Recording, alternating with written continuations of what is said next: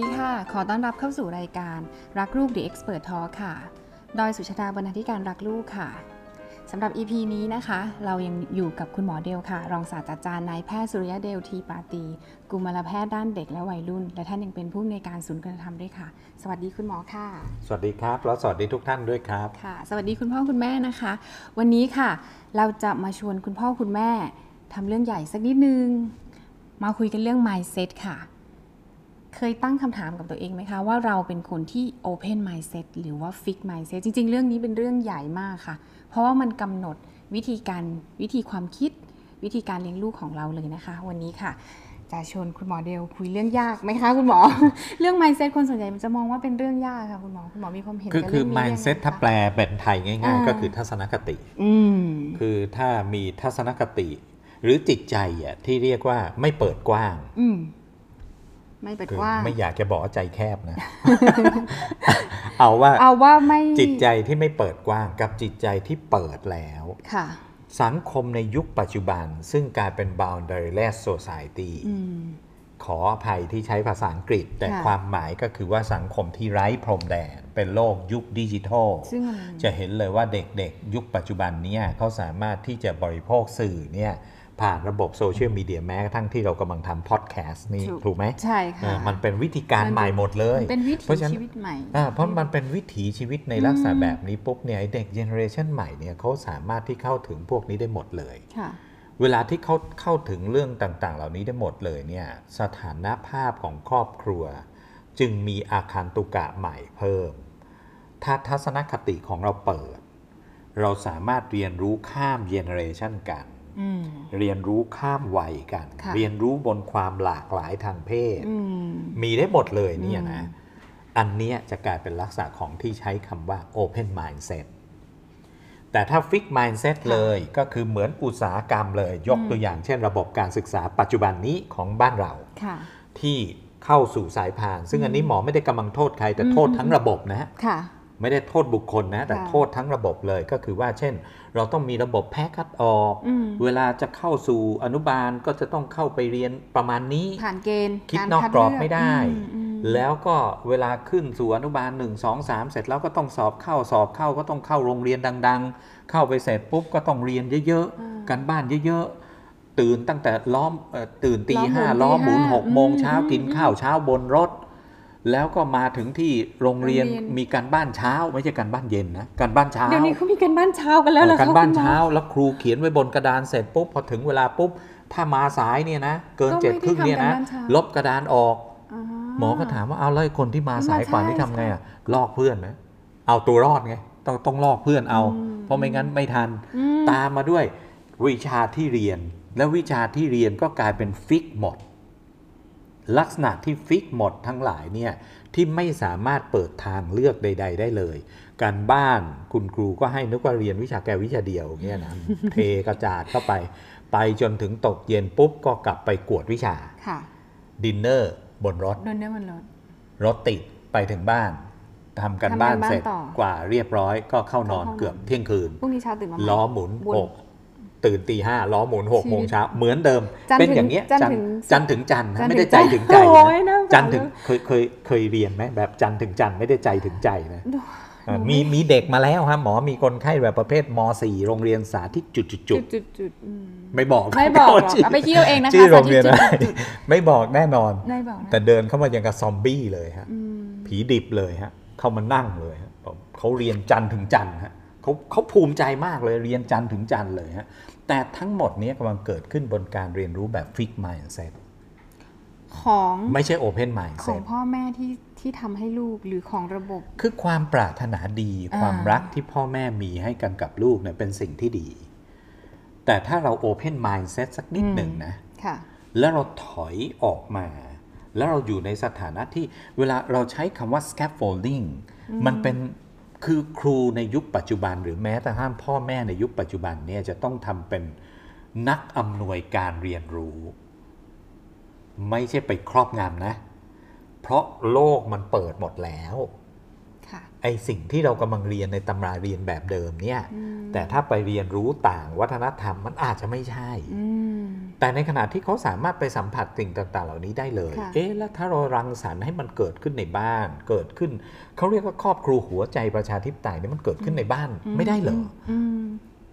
แล้วเกิดขึ้นในโรงเรียนไม่ได้เหรอ คือถ้าสมมติมันเกิดขึ้นในลักษณะนี้ปุ๊บเนี่ยหมอเชื่อแน่ว่า ผู้ใหญ่สิ่งแรกที่จะต้องปรับเลยคือ Open Mindset ทัศนคติต้องเปิด ใจต้องเปิดค่ะ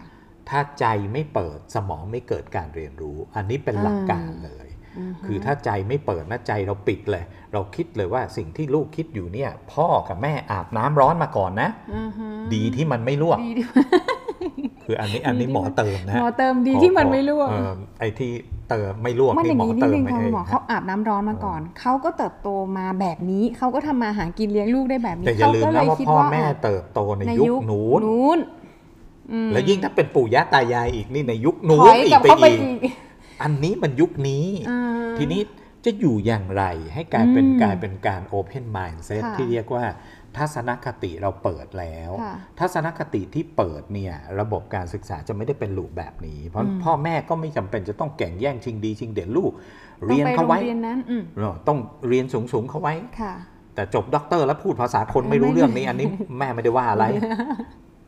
มันไม่ใช่เข้าวงไหนแต่วงนั้นเลยที่คุณหมอเคยมันพูไม่ดใช่ในลักษณะนั้นมันค่ะก็ต้องถอยกลับมานั่งมองเลยว่าเอ๊ะลูกจะอยู่ร่วมกันกับสังคมอย่างไร เวลาลูกเข้าไปใช้ชีวิตอยู่ในรั้วโรงเรียน ลูกก็ต้องมีวิชาชีวิต ลูกก็จะต้องเรียนรู้การอยู่ร่วมกันกับคนอื่นเขานะ ในขณะเดียวกันเองเวลาที่มาที่บ้านแม้กระทั่งที่หมอเคยพูดไว้หลายครั้งเลยว่า เช็ดปัดกวาดถูบ้านซักผ้าล้างจานไอ้นี่มันเป็นเบสิกขั้นพื้นฐานมากเลย ถ้าเราเปิดใจในลักษณะเนี้ยวันนี้ลูกหลานของเราจะไม่เป็นหุ่นยนต์นะอืมหุ่นยนต์เดินได้อืมเพราะเรากำลังฟิก mindset เข้าสู่สายพานเท่าอนุบาล1 2 3จะต้องกวดวิชาแก้ไหน แล้วจะต้องไปสอบเข้า พอไปสอบเข้าเสร็จปุ๊บต้องเข้าโรงเรียนดัง เสร็จแล้วต้องสายอินเตอร์นิดนึงแบบ bilingual นิดนึง อันนี้คือการเป็นประชานิยม นึกออกไหมแล้วมีการบลัฟกันระหว่างพ่อแม่อีกถูกค่ะว่าลูกเธอเรียนที่ไหนเนี่ยใช่อะสมมุติเรามีลูกสองคนคนหนึ่งเรียนโรงเรียนสาธิตอีกคนหนึ่งเรียนโรงเรียนวัดนี่คนที่อยู่โรงเรียนวัดนี่หงอยไปเลยนะ แค่เราพาลูกไปมือซ้ายมือขวา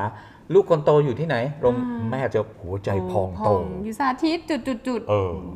แล้วพอไอ้คนเล็กอะ วัดเงียบก่อน เงียบก่อนเศร้าจังเพราะไม่กล้าพูดอืมอืมอันเนี้ยคือลักษณะของฟิก mindset ทั้งสิ้นอืมเพราะฉะนั้นถ้าใจเปิดแล้วเราสามารถรังสรรค์ให้เกิดการเรียนรู้ได้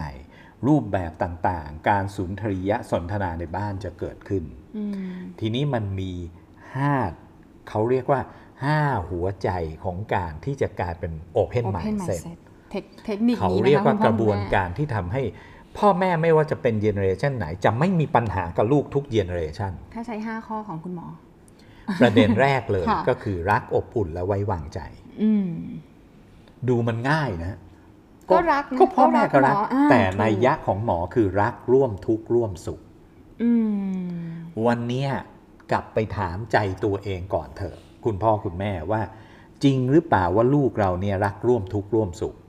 ก็แม้แต่ไอ้เช็ดปัดกวาดถูบ้านซักผ้าล้างจานทุกวันนี้เนี่ยบางคนกางเกงในตัวเองยังไม่ซักเลยฮะถุงเท้าตัวเองก็ไม่ซักฮะถ้ารักต้องรักร่วมทุกข์ร่วมสุข คุณแม่ตอนที่เลี้ยงตอนที่เกิดมาตั้งท้อง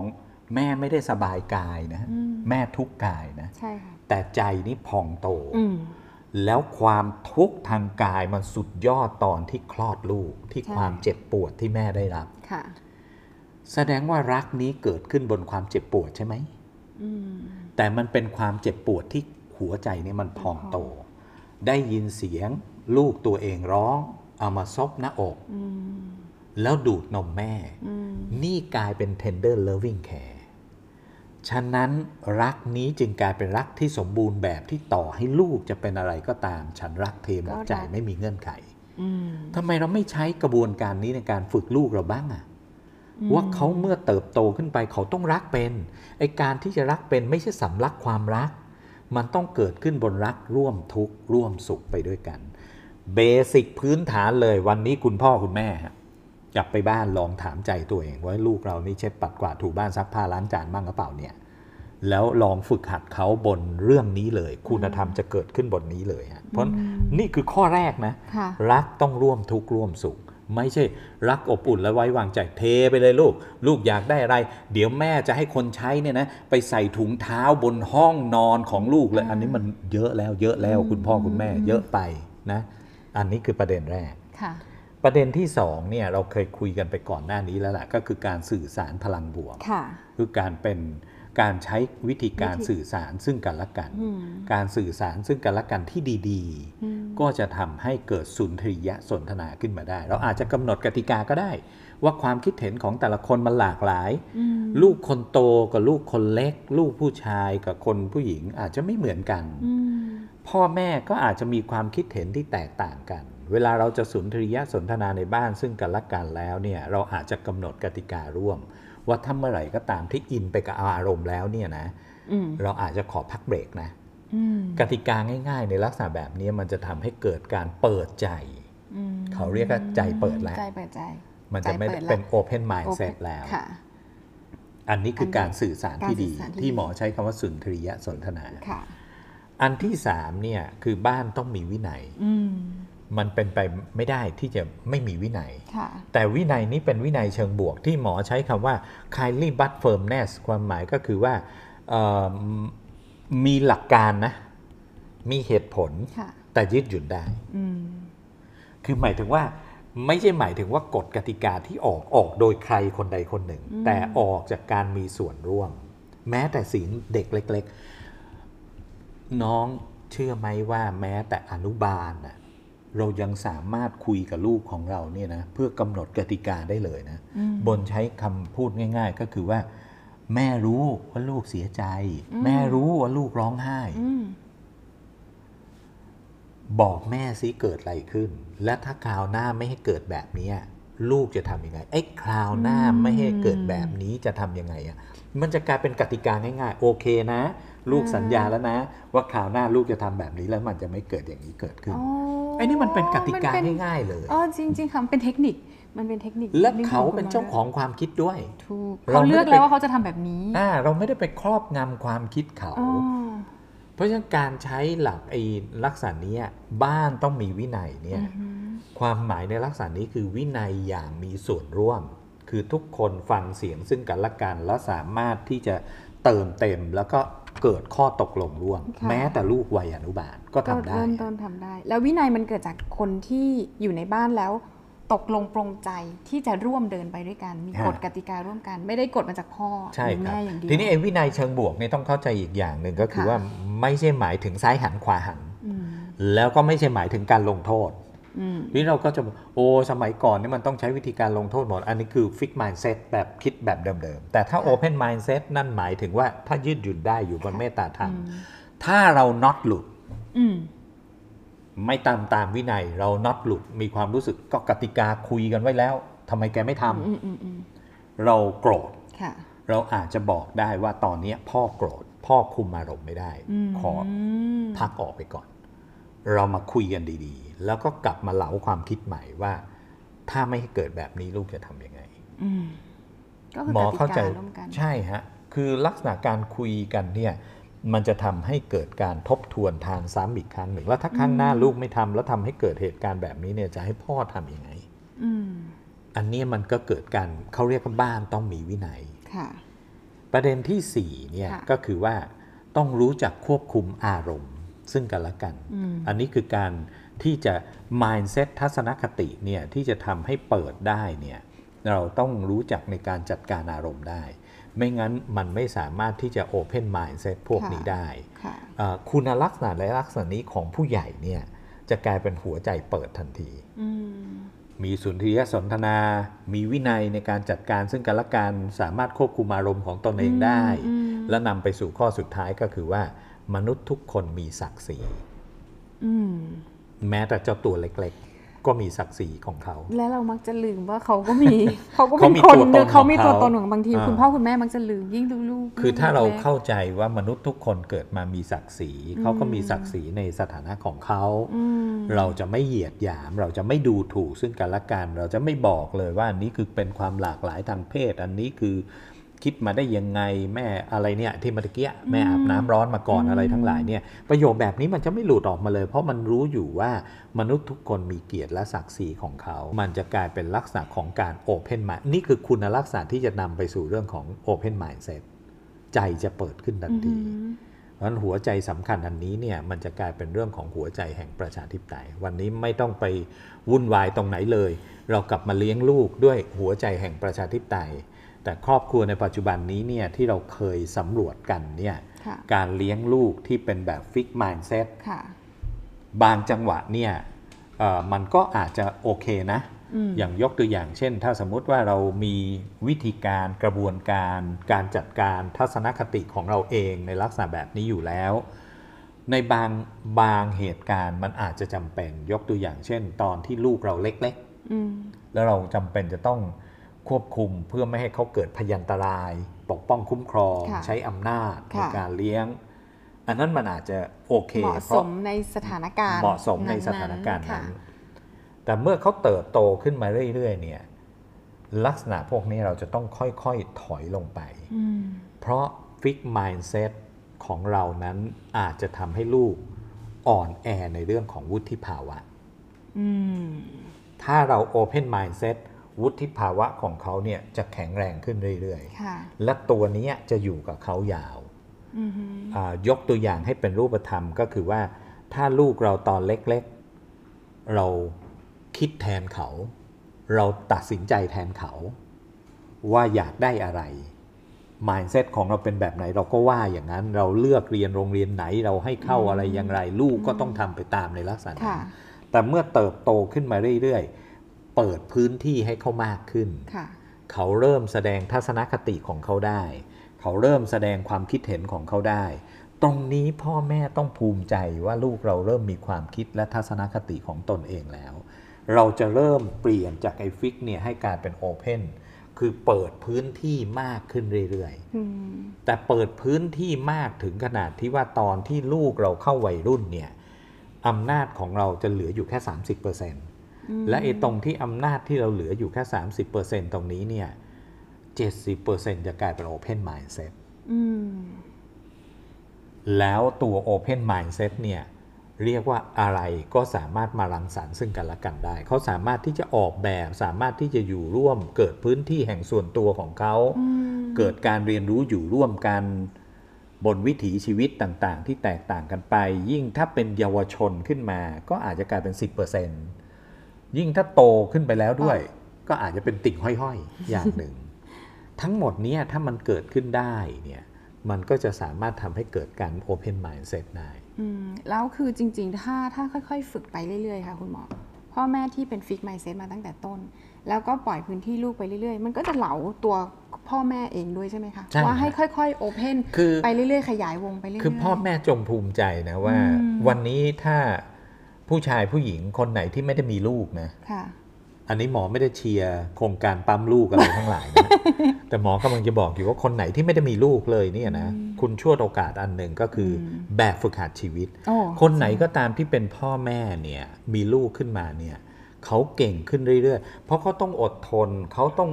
เปิดใจเนี่ยอย่างไอ้ทัศนคติแม้ แต่ทัศนคติใช่ค่ะเราต้องรับฟังลูกเราได้บนความคิดที่ต่าง บนวิธีการที่แตกต่างกันเนี่ย ใจของเราเปิดขึ้นเราเก่งขึ้นอืม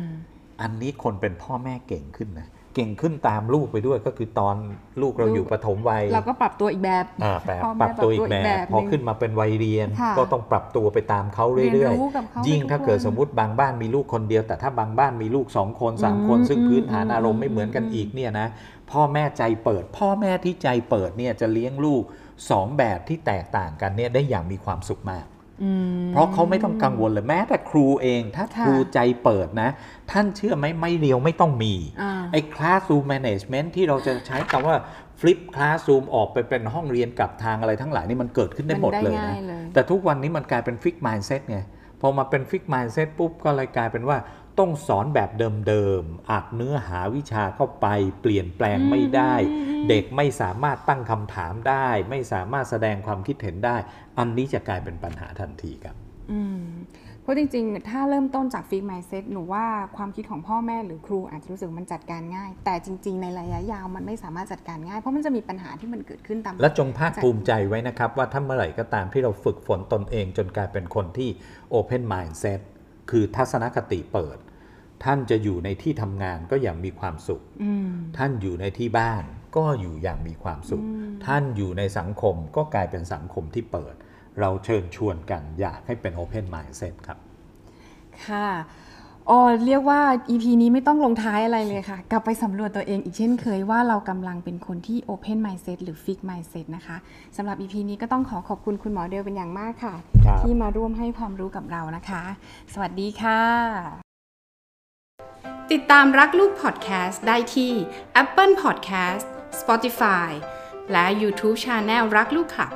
อย่าลืมกด subscribe กระดิ่ง เพื่อไม่ให้พลาดคอนเทนต์ดีๆ จากเรา แล้วพบกันนะคะ